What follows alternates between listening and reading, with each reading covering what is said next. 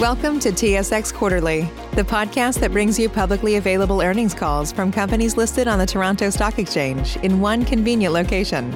Gone are the days of looking through confusing websites. You'll find the important information right here. Enjoy the call.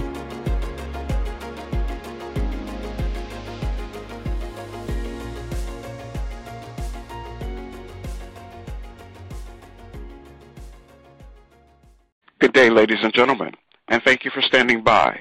Welcome to the Superior Plus 2020 fourth quarter and full year results conference call. At this time, all participants are on a listen-only mode.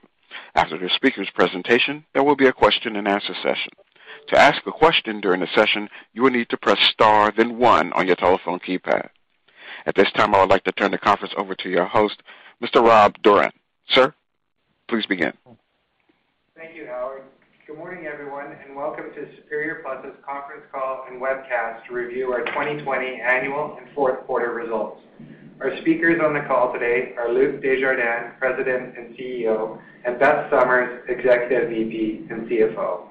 Darren Hribar, Senior VP and Chief Legal Counsel, is also joining today's call. This call is being webcast, and we encourage listeners to follow along with the supporting presentation, which is also available on our website. For this morning's call, Luc and Beth will begin with their prepared remarks, and then we will open up the call for questions. Before I turn the call to Luc, I'd like to remind you that some of the comments made today may be forward-looking in nature and are based on Superior's current expectations, estimates, judgments, projections, and risks. Further, some of the information provided refers to non-GAAP measures. Please refer to Superior's annual MD&A posted on SEDAR and Superior's website yesterday for further details on forward-looking information and non-GAAP measures. I would encourage listeners to review the MD&A as it includes more details on the financial information for 2020 and the fourth quarter, as we won't be going over each financial metric on today's call. This will allow us to move more quickly into the question-and-answer period. I'll now turn the call over to Luc. Well, thank you, Rob, and good morning, everyone. Thanks for joining the call. We hope everyone is staying safe and healthy. I'd like first to take a moment to thank our employees for their exceptional effort this past year, working in the field, delivering fuel to our customer, working in our chemical plants, and those working remotely, supporting our operation. We have performed well, even in the face of tremendous adversity, and I appreciate your hard work and dedication. Our modified business practice continue with the health and safety of our employees, our customer, local communities, and our first priority. As our propane distribution and specialty chemical businesses, we're considered essential and critical service and infrastructure in all of the province, territory, and state in which we operate in the U.S., Canada, and Chile. We have continued to service our customers that have been classified as essential. We announced the sale of specialty chemical business to Birla yesterday, which represents the final stage to our transition to a pure-play energy distribution company. The purchase price of 725 million represents a multiple of 8x on specialty chemical for 2020 pre-IFRS 16. EBITDA was 91 million for the ERCO business this year. Through the structure of the deal and the purchase price adjustment mechanism, Superior also continued to potentially benefit when the chlor-alkali market recovers, also the chlorate, uh, over the next three years. The proceeds from the sale of specialty chemical will improve our financial flexibility and allow us to accelerate our growth through acquisition strategy. We have demonstrated many times that we can execute on acquisition and integrate the newly acquired businesses into our operating platform quickly, enabling us to extract cost saving and synergies. Following the success of our 2020 acquisition, with over 285 million in acquisition, we anticipate more than doubling the U.S. propane EBITDA over the next five years through acquisition, organic growth, and cost-saving initiative. Actually, when we think of five years, in my mind, it will come faster. More recently, in the fourth quarter, we completed two retail propane acquisitions, one in the Southern California, one in North Carolina, We have already made three more acquisitions, including two in Canada in 2020. We completed five retail propane distribution acquisitions for a total consideration of 286.7 million. The investment from Brookfield in July provided capital for us to reduce our debt and quickly reinvest in propane acquisition. We continue to see a larger number of acquisition opportunities ranging in size in the Eastern U.S. and in California. We have improved the business we have acquired of at least 25% using a Superior Way operating platform and implementing our modern procurement, sales, and marketing initiative, including our industry-leading digital service offering. Superior is one of the leading North America retail propane acquirer, and we are earning a reputation as the buyer of choice for many prospect sellers in this industry. Turning to operational financial results. Overall, I'm pleased that our fourth quarter and full-year results, we achieved the midpoint of our 2020 adjusted EBITDA guidance despite challenge of the COVID-19, significantly warmer weather in the first quarter, reduced drilling activity in North America, and modestly warmer weather in our fourth quarter.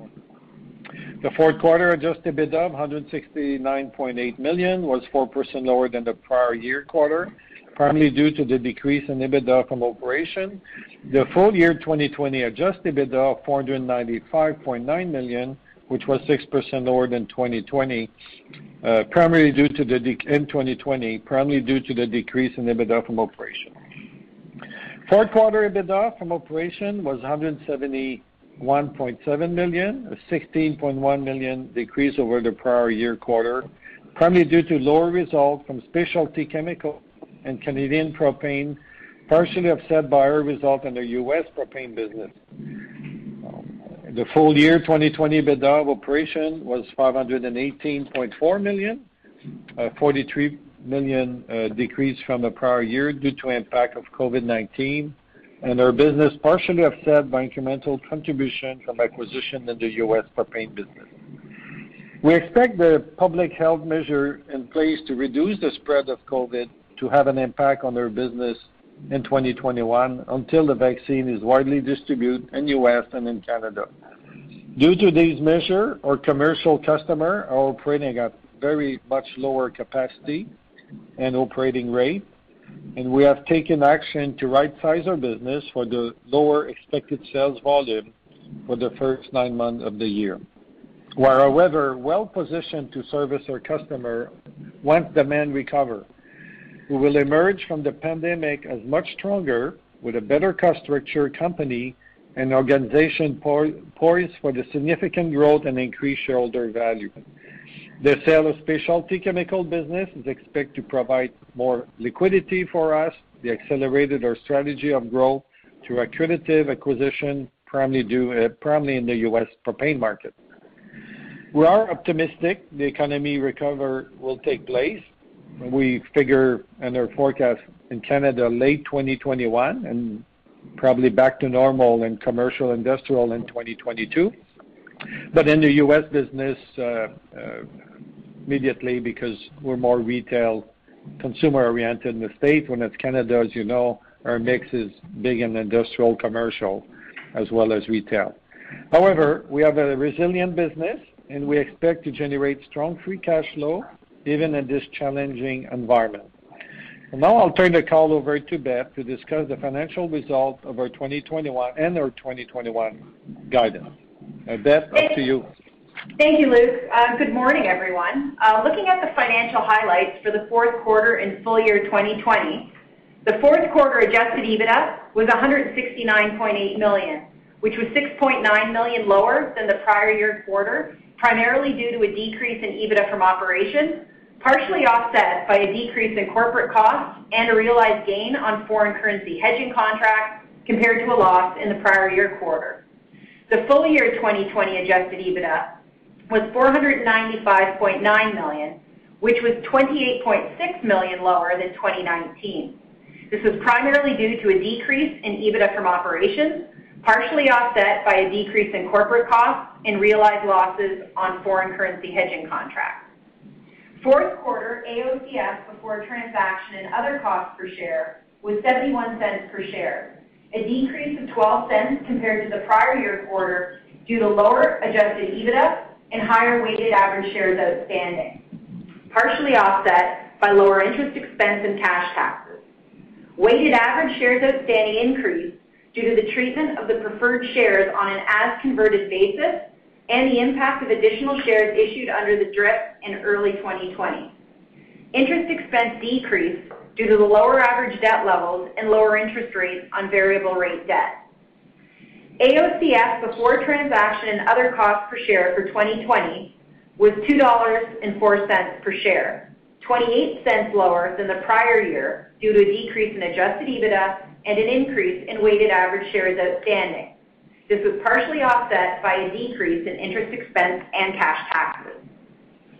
From a debt and leverage perspective, total debt to adjusted EBITDA as of December 31st, 2020, was 3.5 times, which was at the higher end of the range 3 times to 3.5 times, which we provided as guidance, and 0.2 times lower than the leverage as at December 31st, 2019. Turning now to the individual business results. U.S. propane distribution EBITDA from operations for the fourth quarter was 80.4 million, an increase of 2.2 million compared to the prior year quarter.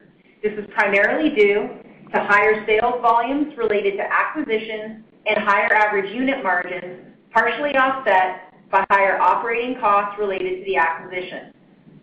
Sales volumes increased 25 million liters, primarily due to incremental commercial and residential volumes from acquisitions completed in 2020, partially offset by lower commercial distillate volumes. Average unit margins were 0.412 per liter compared to 0.407 per liter in the prior year quarter, primarily due to customer mix, partially offset by the impact of the stronger Canadian dollar on U.S.-denominated gross profit. Operating costs were higher due to the impact from tuck-in acquisitions, partially offset by the execution of cost-saving initiatives and realized synergies from NGL and other acquisitions.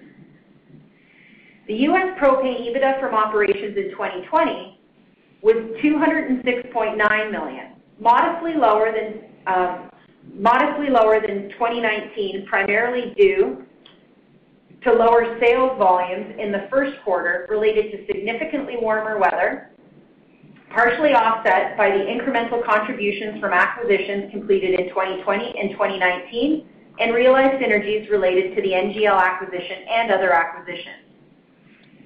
U.S. propane EBITDA from operations in 2021 is anticipated to be higher than 2020, primarily due to the incremental contribution from acquisitions completed in 2020, increased sales volumes related to the expectation that weather will be consistent with the five-year average, cost-saving initiatives, and realized synergies from acquisitions completed in the past 24 months. Average weather in areas where we operate, as measured by degree days, is anticipated to be consistent with the five-year average. Canadian propane distribution EBITDA from operations for the fourth quarter was 65.6 million, a 10 million decrease primarily due to lower gross profit, partially offset by lower operating costs. Gross profit decreased compared to the prior year quarter, primarily due to lower sales volumes related to reduced drilling activity in Western Canada, the impact of COVID-19 on commercial and industrial customers, and warmer weather, partially offset by higher reseller volumes. Operating costs were lower, primarily due to a decrease in volume-related expenses, the benefit from the wage subsidy program, and cost savings initiatives. Canadian propane 2020 EBITDA from operations was 195 million, 5.8 million lower than 2019, primarily due to a decrease in gross profit. This was partially offset by a decrease in operating costs. Gross profit decreased primarily due to the drilling, reduced drilling activity in Western Canada and the impact of COVID-19. Operating costs were lower, primarily due to a decrease in volume-related expenses, the benefit of the CEWS program, and cost-saving initiatives. Canadian propane distribution EBITDA from operations for 2021 is anticipated to be lower than 2020 as the impact of the CEWS program uh, benefit in 2021 is expected to be significantly lower. Wholesale propane market fundamentals are also expected to be weaker, and the impact of COVID-19 is expected to negatively impact commercial and industrial sales volumes, and commercial sales volumes in Western Canada are expected to be lower, partially offset by lower volume-related costs and cost savings initiatives. Average weather in Canada, as measured by degree days, is anticipated to be consistent with the five-year average. Turning now to specialty chemicals. EBITDA from operations for the fourth quarter was 25.7 million, an 8.3 million decrease compared to the prior year quarter, primarily due to lower gross profit, partially offset by lower operating costs. Specialty Chemicals 2020 EBITDA from operations was 116.5 million, which was 35.4 million lower than 2020, primarily due to decreased gross profit related to the impact of COVID-19, customer curtailment, and reduced drilling activity, partially offset by a decrease in operating costs. Lastly, to corporate results and the adjusted EBITDA and leverage guidance.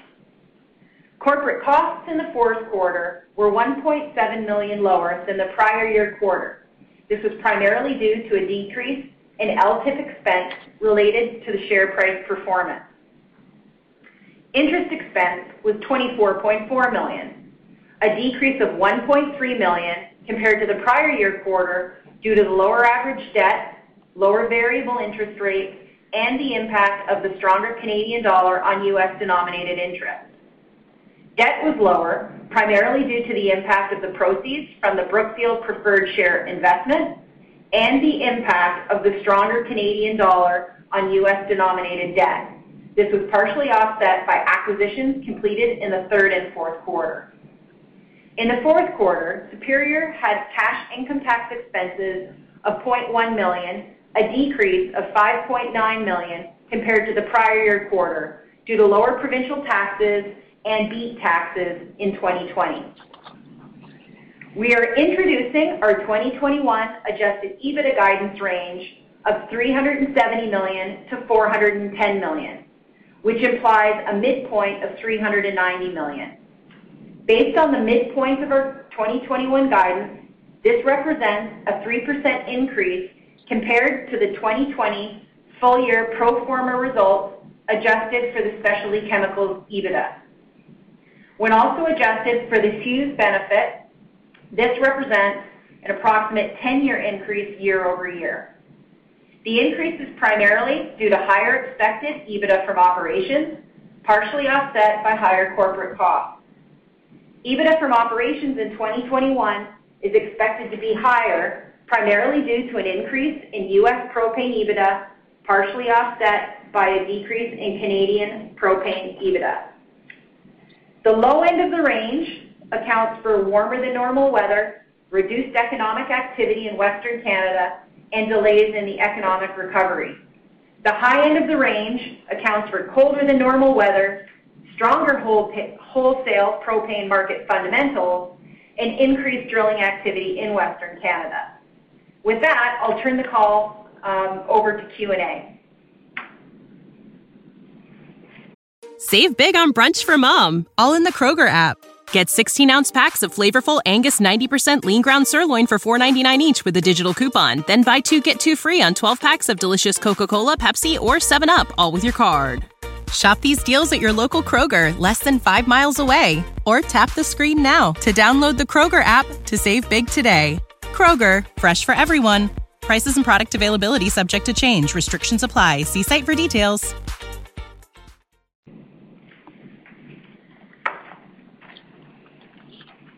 Ladies and gentlemen, if you have a question or comment at this time, please press star then one on your telephone keypad. If your question has been answered or you wish to remove yourself from the queue, simply press the pound key. Again, if you have a question or comment at this time, please press star then one on your telephone keypad.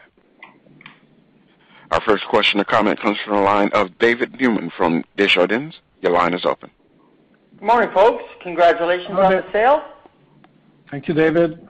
Uh, just on the sale, um, what do you like? Why now? What do you see in the pipeline? We know there's a big player out there suffering. So, any comment? Um, uh, just on any comment on on the I guess near term pipeline and um, also what might be your targeted spend for M and A in 2021? Good question. you know how, how choppy deals can be, and but no doubt uh, we do have a pipeline that we've never seen since we start looking at chemical uh, sale and uh, energy growth. Um, we're absolutely excited about this for a couple of reasons. The chemical sale, we heard that some people thought maybe not at the right full price, but two things come to play. We're going to have some upside when the chemical return over the next two years after they own it, so not the quarter one this year and not 2020. And then when you look at the pipeline in the States, it's really robust. It's uh, There's some mid-size enterprise, there's some small one.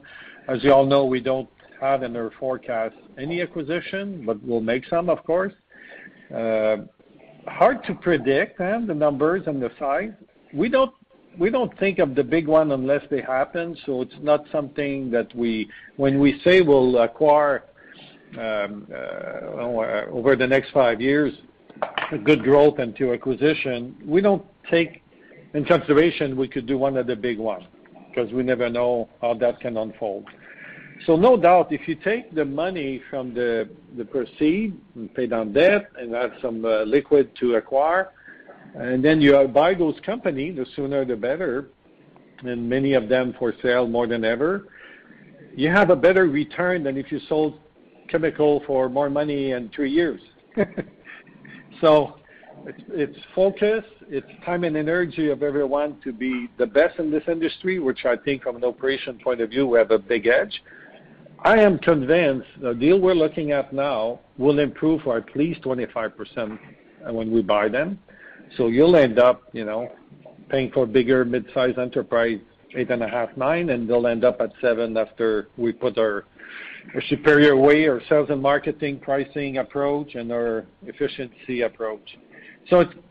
Why now? Because the pipeline is big. Because we know when we buy them, we're going to improve the bottom line a lot, 25 percent. And then we are now a pure play, which I think the market, uh, investor, Canada, U.S., we've heard over the years, a ton of investor interested in our game, but didn't like the idea of two legs that are not have nothing much in common. So there's never a best ideal time in the world, but we getting good value. We're getting some potential good upside as the chlor-alkali market comes back, and the chlorate market you know, in 2020, late 2021 and 2022. So we'll be uh, participating in some upside, we hope. You know, we can never predict how much and when, but it's looking good, and we thought for the best of our shareholder, this is how we're gonna get to be a very different company if you look three years from now.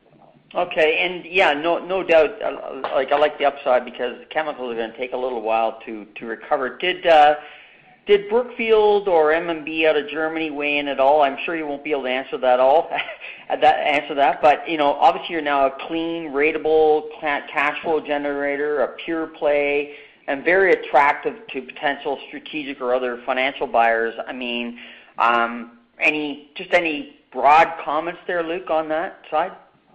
Yeah, they didn't they didn't play at all the, German company into making this happen. They they had no say. We chat with them. Uh, I got a call from their CEO and their VP of M&A. I guess a month and a half ago, and they did confirm that they were going to get over 10%. At that time, all they could say, and we didn't have any discussion since then, was we're we have a big enterprise, 14 billion euro and we're sold some division, me as a new CEO for two years, he was explaining. And now we're looking at a couple of business that we think are really sharp and they know what they're doing and they're the best model in an industry. And we want to take a position in a few of those companies. And we selected Superior as a great opportunity, and it's the first one that they invest in. Uh, so uh, we understand they'll take a position. I think it's now uh, 12.5 or more. Uh, we have no idea after that what their intent is, except they didn't show any intent to go and make an offer for the enterprise. We heard nothing of that sort. Yeah. And Brookfield had a bit more influence because we have a board member that's uh, with Brookfield, and absolutely, he liked the play. He was totally pro for it. He likes the growth in the U.S. So there were, as a board member, he was really uh, behind the management to do this, and he was he understood the value. That's what he does for a living, and he said, "It makes sense." You know, create more value fast with the energy growth. Okay, perfect. And I just have a couple of little housekeeping ones, if I don't, if you don't mind, I squeeze them in. No. Um, just corporate costs for this year, I think uh, you said they might be a little higher in 2021. And then the second question is just on Texas and the winter storms and all that, how it might have impacted logistics volumes and actually differentials between Conway and Edmonton. Yeah, a couple of questions there. I'll uh, pass it to Beth. Um, sure. So from a corporate cost perspective, I mean, I think the best way to think about them for 2021 is being in a range of, say, sort of 22 million-27 million, or the range of 25 million is maybe a good way to think about it, um, to just sort of round it out there, David. Okay. Um, with respect- Why a little bit higher, I guess, is the question? Yeah. Oh, uh, fundamentally, it would be linked back, um, price expectations from uh, an LTIP perspective. Ah, okay. In addition to that- Okay. You would also have no wage subsidy being reflected in the numbers. Right. Right? So just just those couple. I would I would point to those as the most obvious ones. There, there's other smaller items. Just everybody be aware, you know, the insurance market is a little bit more expensive and other items like that as well. But just uh some smaller ones. Got it. And on the uh, on the Texas weather and all that stuff going on, any differential improvement and things like that? Yeah, so- And logistics volumes and all that? Sure. So, so um, just to cover it off, I mean, what we are seeing in the market is that, um, the differentials are not as robust. They're weaker. Um, we did expect that, um, coming into the first quarter from what we saw in 2019 and 2020, where they were quite robust. What we're seeing now, there's still healthy inventory levels of propane, in particular in Canada, but also there's still inventory in the U.S., even in light of the colder weather. And from a production perspective, just to put it in order, there's still a fair bit of propane production. Um, you know, on a year-over-year basis, the production levels are virtually the same, um, and about 20% higher than you would have seen in 2018 or two years ago. So there is a fair bit of production in propane. Now, the exports are higher, um, which, you know, overall is with the cold weather, driving the pricing higher. Um, however, with all of this to be said, it's impacting pricing, but from an overall differential perspective, it isn't widening our view of opportunities from a differential perspective. Excellent. No, I'll add to that, David, your question- Sure. about the weather in the Midwest. So, um, we always do forecast with normal weather, but there's certainly uh, an uh, improvement uh, right now because this particular weather in Midwest is coming east, and that's gonna be uh, looking good for us, uh, generally speaking, for the quarter one, because weather is gonna... February and March, I think, we'll have good months. And You got easy comps in 4Q, and and I certainly am glad I'm working from home. Thank you very much. Have a great day. Thank you. Take care. Thank you. Our next question or comment comes from the line of Jacob Bout from CIBC. Your line is open. Good morning. Hi, Jacob. Uh, can you comment on the uh, leverage levels that you're comfortable with uh, now that you're a pure play energy distribution company? And does does has that changed? Yeah. From our perspective, our targets remain the same. Um, we're targeting to be between 3 and 3.5 times while we're um, executing on acquisitions. I mean, of course, if we have a larger acquisition, as we've communicated previously, we're potentially comfortable to go a little bit over the 3.5 times, but then have a line of sight to come down through delivered synergies back down within a 24-month period into that range. That hasn't changed. And then, When you're looking at um, the U.S. tuck-in market, um, how has COVID changed that? Are they more or less expensive? And Maybe just remind us again how we should be looking at it from a multiple perspective pre-post synergy. Yeah. So uh, Let's go with the mid-size. Let's not go with the big one. For the moment, until there's something real in the big, uh, there isn't. So In the mid-size, it's a bit of an opportunity, and we have to be careful about the multiple. If you pay 8.5 to even 9 on the mid-size enterprise, like mid, like 25 to 50 million EBITDA, you end up at 2x turn uh, after we take 18 months. We don't do it in a month or three. No big bang here. and Our execution and our Superior Way platform and all the different piece of the opportunity brings us to 8.5 becoming 6.5 or 9 becoming 7. So There's no doubt that that's a good movie. There's a ton of them. and and COVID, what's helping a bit, and that won't show in the multiple, is many of them that uh, we're looking at now have a percentage of their business that's commercial. So That has certainly been affected by the tone in North America propane of about 15% less volume on the commercial industrial side.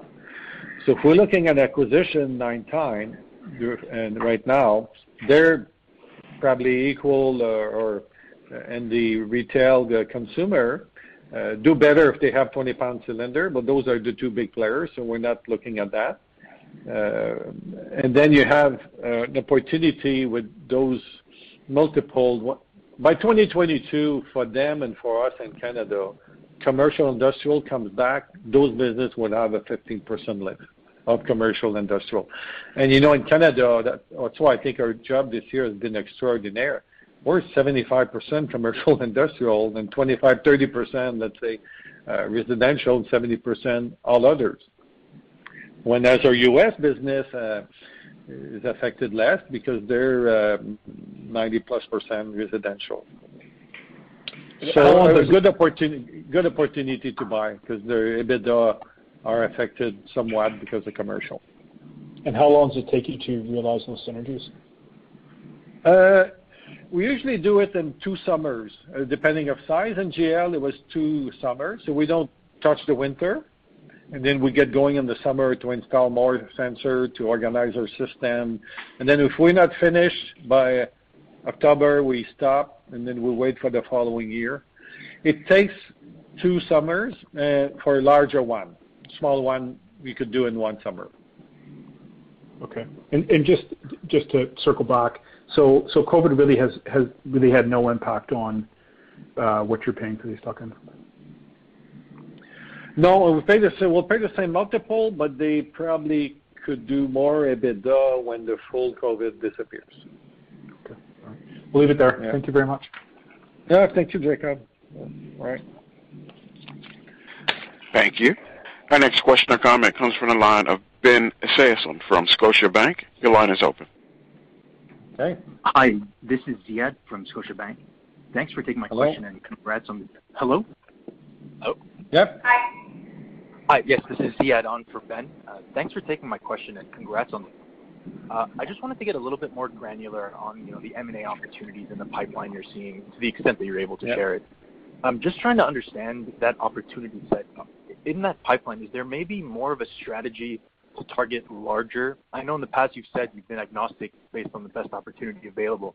but With the balance sheet power you now have, is there maybe a desire to go for something larger, or are you still gonna continue to focus on the smaller space? And then Just as a small follow-up, is there maybe any regional focus within the U.S. that you have in mind? Yeah. Our regional focus for the moment, who knows in three years, is all the East Coast, and then all the West Coast. California primary, but we could go a bit east of uh, California. And we could go, of course, north of California. Those are the two great markets.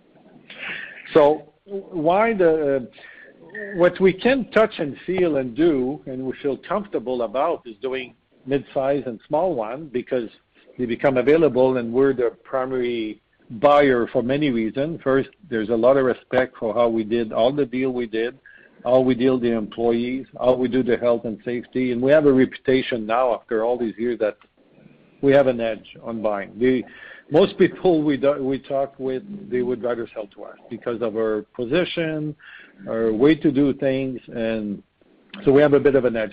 The large one, not that we're not considering them, it's just there's only three mid-size, let's say 25 to 50 million. We're all over that if we can do those. Uh, small, of course, we can add small one, and we pay less, of course, and we integrate them in a region where we are already, a small one. But the large one, we just understand them. We know where they're at. We know what we could do with their business if we were the acquirer, and it's, again, at least 25% better. But we don't go there because they're not for sale, and uh, there an event has to happen, and if it was that an event would happen, we would certainly look at it. But we don't. We usually execute everything we promise, and we we usually we did for many all these years. So when we think of a big one and we're not in control of that, and we don't know when and how, we just we just become built a file, understand it, then we know mid-size and small are available. We just go for those. That's very helpful. Thank you. And congrats again. Thank you. Our next question or comment comes from the line of Steve Hansen from Raymond James. Your line is open. Hey. Yeah, good morning, guys. Uh, again, congrats on the sale. Um, maybe just wanted to dig into the guide a bit, uh, Luc or Beth. Um, it sounds like mm-hmm. Canada is one of the sources of the drag in the guidance. I'm, I'm just trying to understand it a bit in the context of you know, weather seems colder thus far. E&P activity is on the rise, uh, along with oil, and we should be lapping some of the COVID comps here fairly quickly. So I'm just trying to get a sense for how much of the drag is related to the the subsidies going away. I'm trying to maybe a better color on that would be great. Thanks. Yeah. I'll start, and Beth can add about the the uh, subsidies. So no doubt we're you've seen our history. We're not the type to not execute on what we promise. It's been hard for us to forecast 2021 in Canada more than the States. And we are predicting that for nine months, business as usual, no gain, commercial, industrial, no comeback. We hope we're wrong.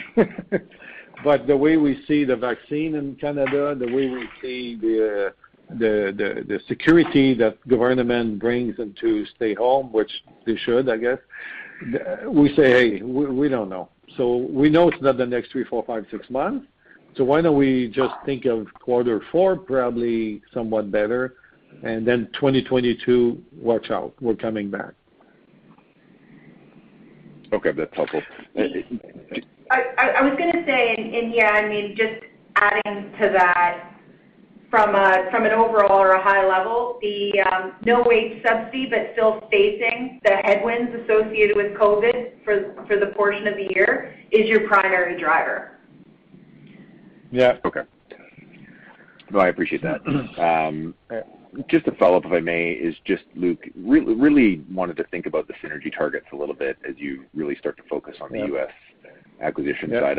You know, what is it that gives you so much confidence in your ability to extract synergies? I know you're gonna say history, but when you look at the targets you're discussing or even the one you've described recently, um, is it just the operational aspect of it all? Is it the technology that you bring to it? Can you just give us a bit more, you know, specifics around why you're so confident you can get the synergies? Yeah. So I call it the three buckets. So We start the industry is not extremely sophisticated, and that gives us an advantage. So say, how does the telecom, how does other industry do their sales and marketing? So we develop and spend money uh, still uh, to our, in sales and marketing. So we have professionals that can go to an industrial customer, a commercial customer, understand properly how they, they will use the energy, and we help them more than just saying we have propane for sale. We're not selling a propane commodity. We'll organize it for you. And I always use the example of uh, uh Costco Canadian Tire. They have 40 people across Canada looking at all the tanks. They have too many tanks, and we have to go every day. Whoa, time out. If we digitalize all that and we put a bigger tank in one area, we can now go to your place two uh, times, maybe three maximum uh, a week versus seven.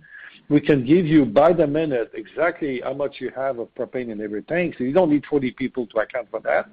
And we, from a billing, from an information, from a fill rate, we just bring a new dimension that Costco save a lot, simplify their work, their process, and we gain from the relationships. When you add glue like that to customers, you end up uh, having uh, cutting the decline. You always have customer loss. We've cut that in more than half. We lose half the customer, everybody in the industry. We put more glue to the different touch points point and service them with, uh, you know, when you have those system in place in the residential, they'll never run out of gas because we know how much they have propane in each tank and they feel they can go to London and spend a month off in the winter, and we'll take care of their tank. You don't even have to to think about tank propane. And we'll do automatic billing, or we'll give you a 12 months if you want an average billing, not one big time in the winter. So those are sales and marketing. Then we look at the pricing intelligence. Who is uh, what price can you charge if you don't lose the customer?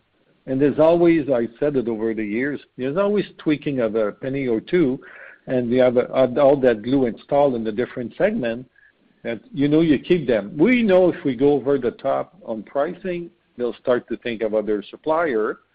So we kind of have an intelligent centralized pricing system in Canada, U.S. that studies that regularly in every region to know what's the price, what's the market, what's the competitive landscape, and what can we price to not be hurt on the sales.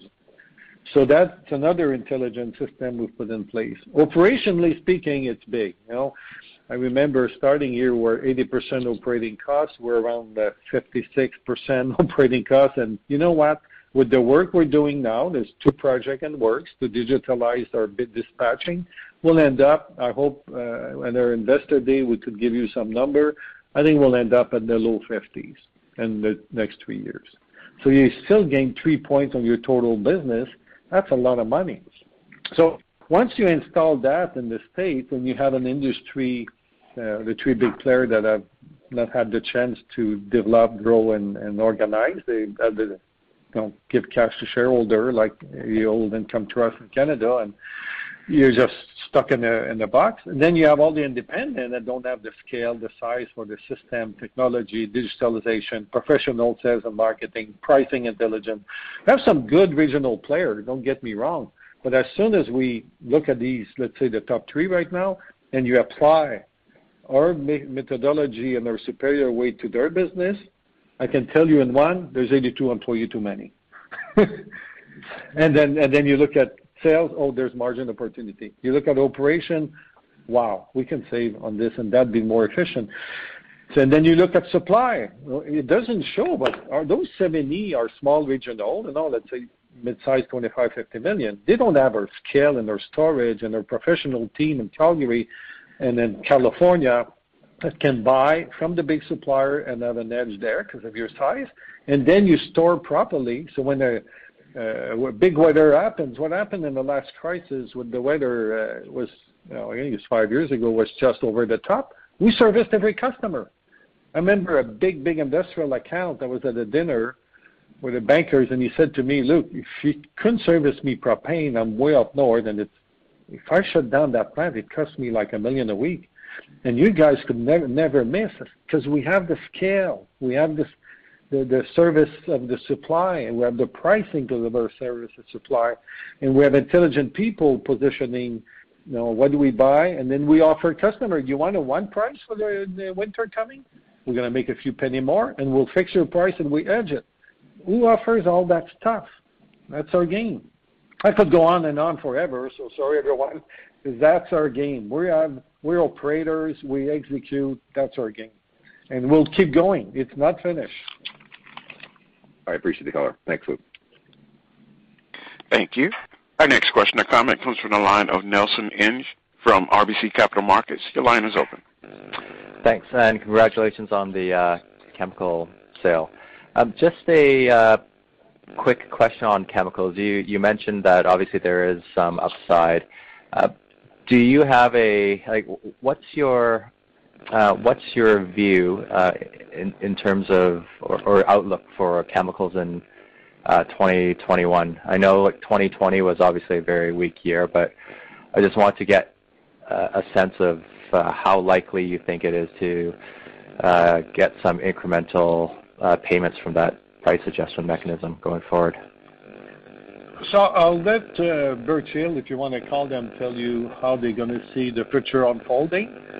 But one thing that we all know, and you all know on their call, is basically speaking, uh, the chlor-alkali uh, business is at the low low end, and when it comes back, ERCO makes much more, many 10 million more. So I and we're all I think history will show, and uh, it's going to come back. So our game of the three years only starts after they sign the check and send us the money, let's say end of March, early in April. And when that starts, you look at 36 months, our sense that we will get some uh, upside on that are not extraordinary to the roof, but they're positive. If you look at the history of the last few years, maybe I'll ask Beth to uh, cover that because she's had the history in front of her, uh, I know. Yes. Nelson, I think the best way um, maybe to think about it is if you look back historically over the last 10 years, the average is roughly 117. If you factor in 2020, which is lower, you're looking at an average of around 115. Just just to give you a sense of historically the same numbers, how the company would have performed through the cycles. Okay. Well, that makes sense. Um so do you have a sense of how long it would take to kind of get back to the like 2018, 2019 level? I know that's uh, that was probably more of a of a peak year in 2018, but does that look like it's uh, on the horizon? So. It's on the horizon. You'll be a better judge than me when and how, but it's coming. It'll happen. Yeah, I think, Nelson, maybe the way I'll try to answer that question, because all we can really do is look backwards versus trying to assume we know what'll happen from a cyclical perspective going in the future. But typically, if you look back historically, the cycles have been sort of three-year pieces, sort of peak to trough, and then the three-year cycle occurred. The last cycle was a little longer on the positive side. I think it moved sort of into four years. Just as a sense of what historically has happened from the cycle. Okay. And then just one other question for me. Uh, just a quick one on the carbon tax. So in Canada, it's been increasing for the last few years, and it will be increasing at least through 2030. I presume it's still early days, but are you seeing any uh, customers like reduce their demand due to the carbon tax? And when the carbon tax becomes a bigger chunk of the bill, what's your expectation? Like, are there other like are the other are customers switching to other alternatives?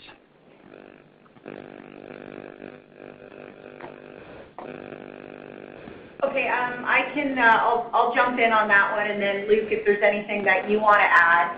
Um, we haven't, at this point in time, seen um, volume reductions associated with the carbon tax.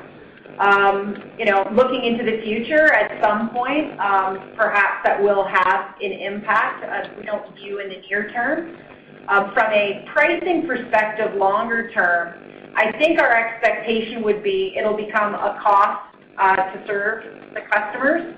Um, it may be choppy how that rolls in um, to margins and how that does roll through to customers. But longer term, it'll become part of the underlying cost base that we you know, that we would look at in determining the pricing for the customer base.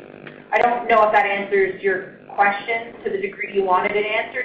If there's another piece that you want to ask about, feel free. No, I think that's enough color. I think you've answered it in terms of you haven't seen any volume reductions yet due specifically to the carbon tax. No. No. No.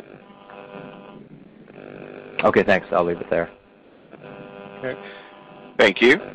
Our next question or comment comes from the line of Zach Warnock from the National Bank Finance. Your line is open. Thanks, guys. Uh, Zach Warnock here on for Pat Kenny. Uh, I'd just like to dive into the 2021 guidance.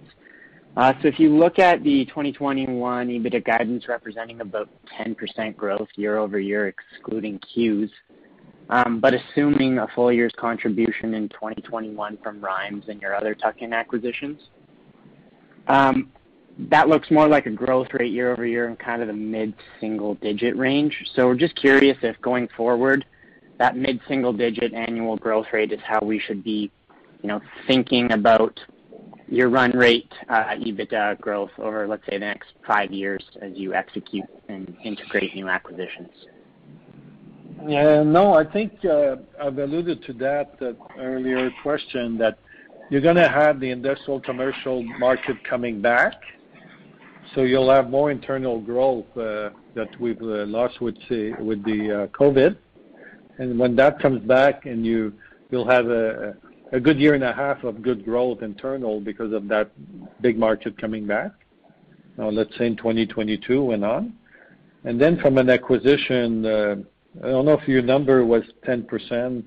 Uh, we're uh, gonna more than double in the States in the next, if you look at five. And so I know, I know, Beth, if anything comes to your mind on how we could predict that. Yeah, I think at the highest level, you know, thinking about it from an 8%-10% range, but it would obviously be choppy depending on how the acquisitions um, roll in are in place and the acquisitions occur. But I think 8%-10% is a reasonable thought. Okay, that's great. Um, and then just one more quick one from me. Um, moving on to kind of the U.S. tuck-in acquisition strategy and your earlier comments about, you know, continuing to want to target the West Coast. Um, looking at California, um, we're kind of seeing that the state might accelerate its push towards 100% renewables by 2030. How are you thinking about the tail risk for your existing business in the state, and how do these policies potentially impact your willingness to transact on new tuck-in opportunities in the future? Yeah. So a couple of things. We've done some work to see how energy could unfold uh, in different regions, including California. And when you think of California, think the three big cities, and then you come a, a mile east or two, and you end up being in valleys all the way through. So you have a, demand on propane on uh, because it's hard to do electricity, and you know you've had their share of electricity uh, problem in California, as you all know. And people look for alternatives, and then natural gas pipeline not happening. So you say, okay, uh, what else? There's nothing else. So We're certainly looking down the future to say what are the more green propane that we could have in our mix, and we will be the first one, or we'll be certainly looking into that. So Hard to displace propane because a mobile natural gas that's in the tank, and it really has that flexibility, and it fits in some area that you just cannot find anything else to fit there. So if you think 10, 15, 20 years, I, I cannot, you know, tell you that, but the, the next five, six, seven years, uh, we we just don't see it, and we see even continuous growth in uh, propane in many areas. Overall, not so much. Maybe in Midwest, not so much, and more co-ops. That's why we don't go there first. Even though we have a good business model, we would make money in the Midwest. We go where we're going to make quicker money faster in those two regions we see longevity in those products in those regions. Awesome. Thanks for the color. I'll uh, jump back in the queue. Okay, thanks. Thank you. Our next question or comment comes from the line of Joel Jackson from BMO Capital Markets. Your line is open. Uh, good morning, Beth and Luc. Morning. Um, Joe. Could we could we look at the guidance again for 2021? 2020 was obviously a strange year. If we look at from a 2019 to a 2021 perspective, it seems to be maybe a $20 million EBITDA growth, maybe low to mid-single digits.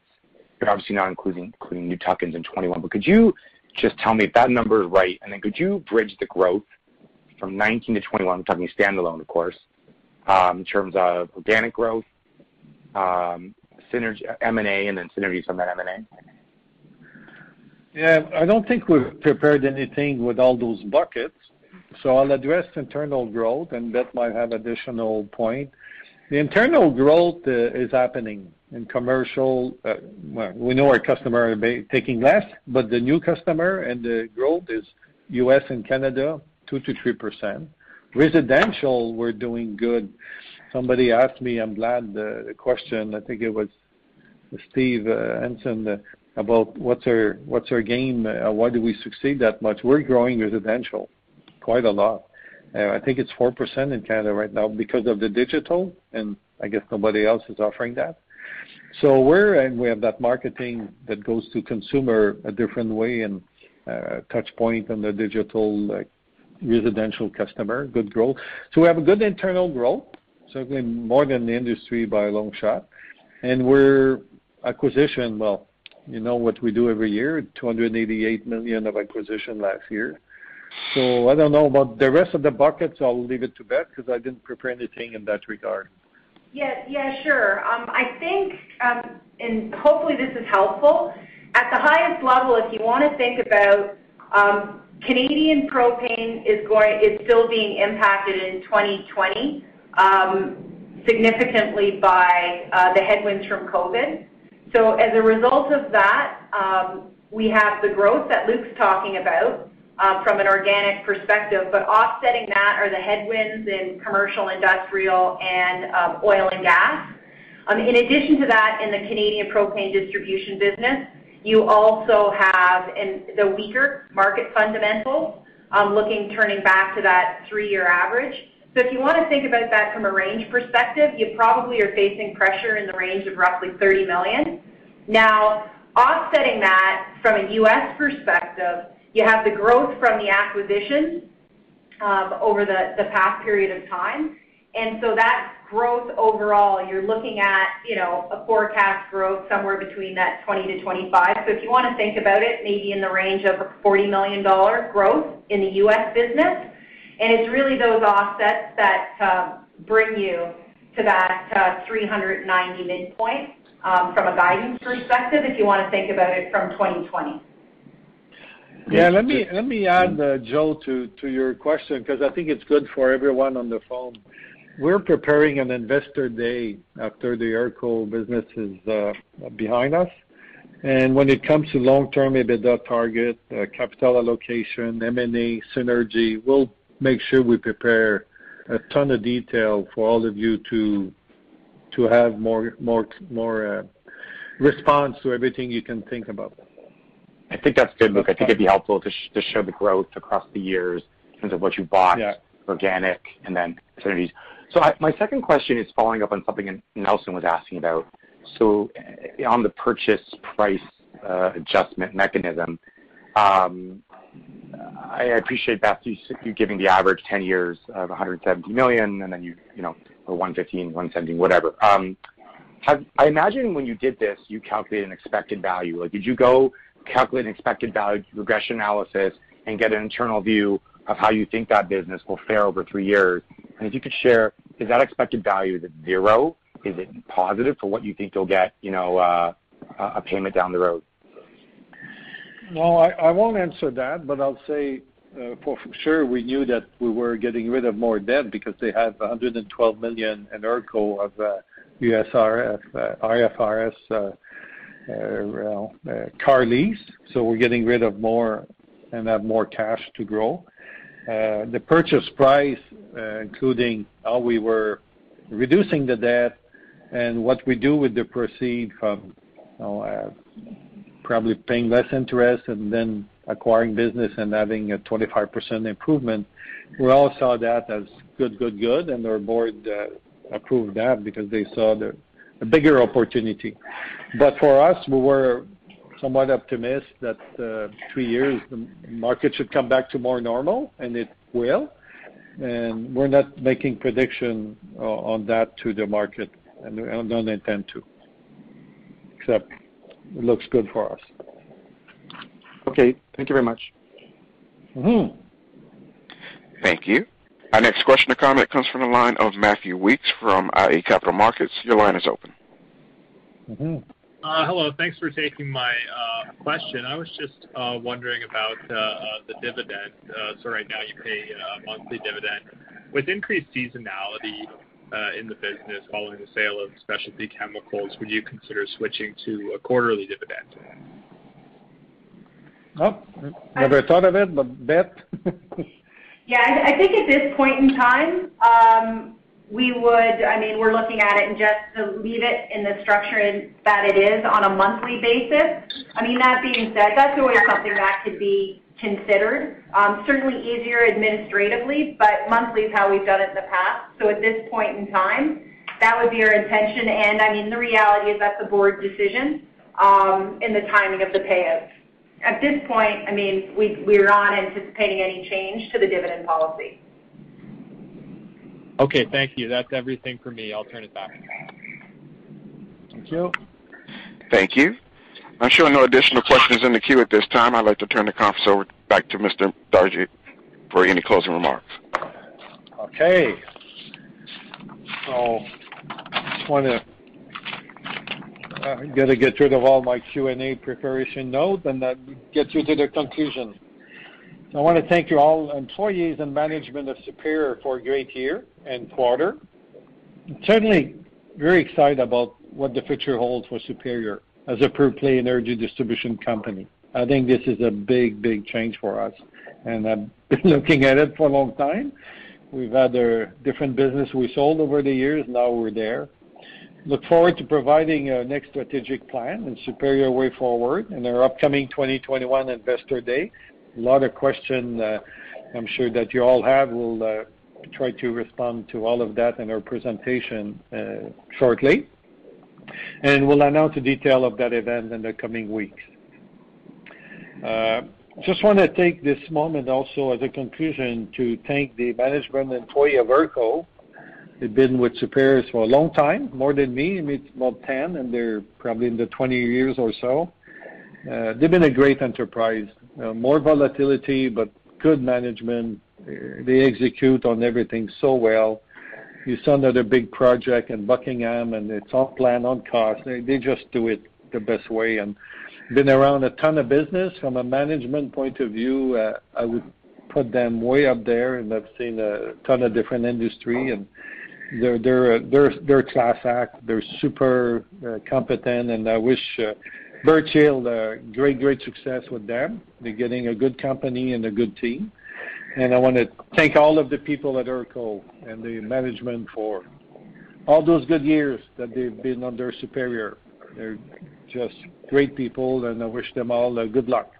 So on that, uh, I'll move on to uh, the conclusion, and we're hoping to wish, wishing and hoping to see you all at the Investor Day in a few months.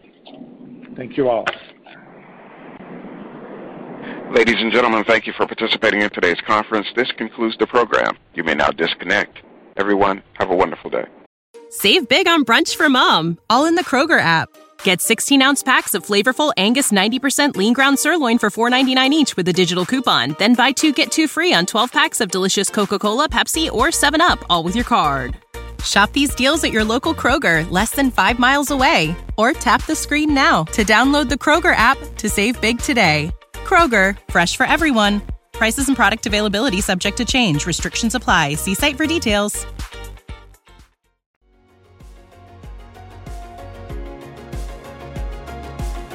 Thank you for listening to TSX Quarterly. If you enjoyed the cast, remember to leave a good rating. And remember, for any additional inquiries, please consult the company's investor relations section on their website. See you next time.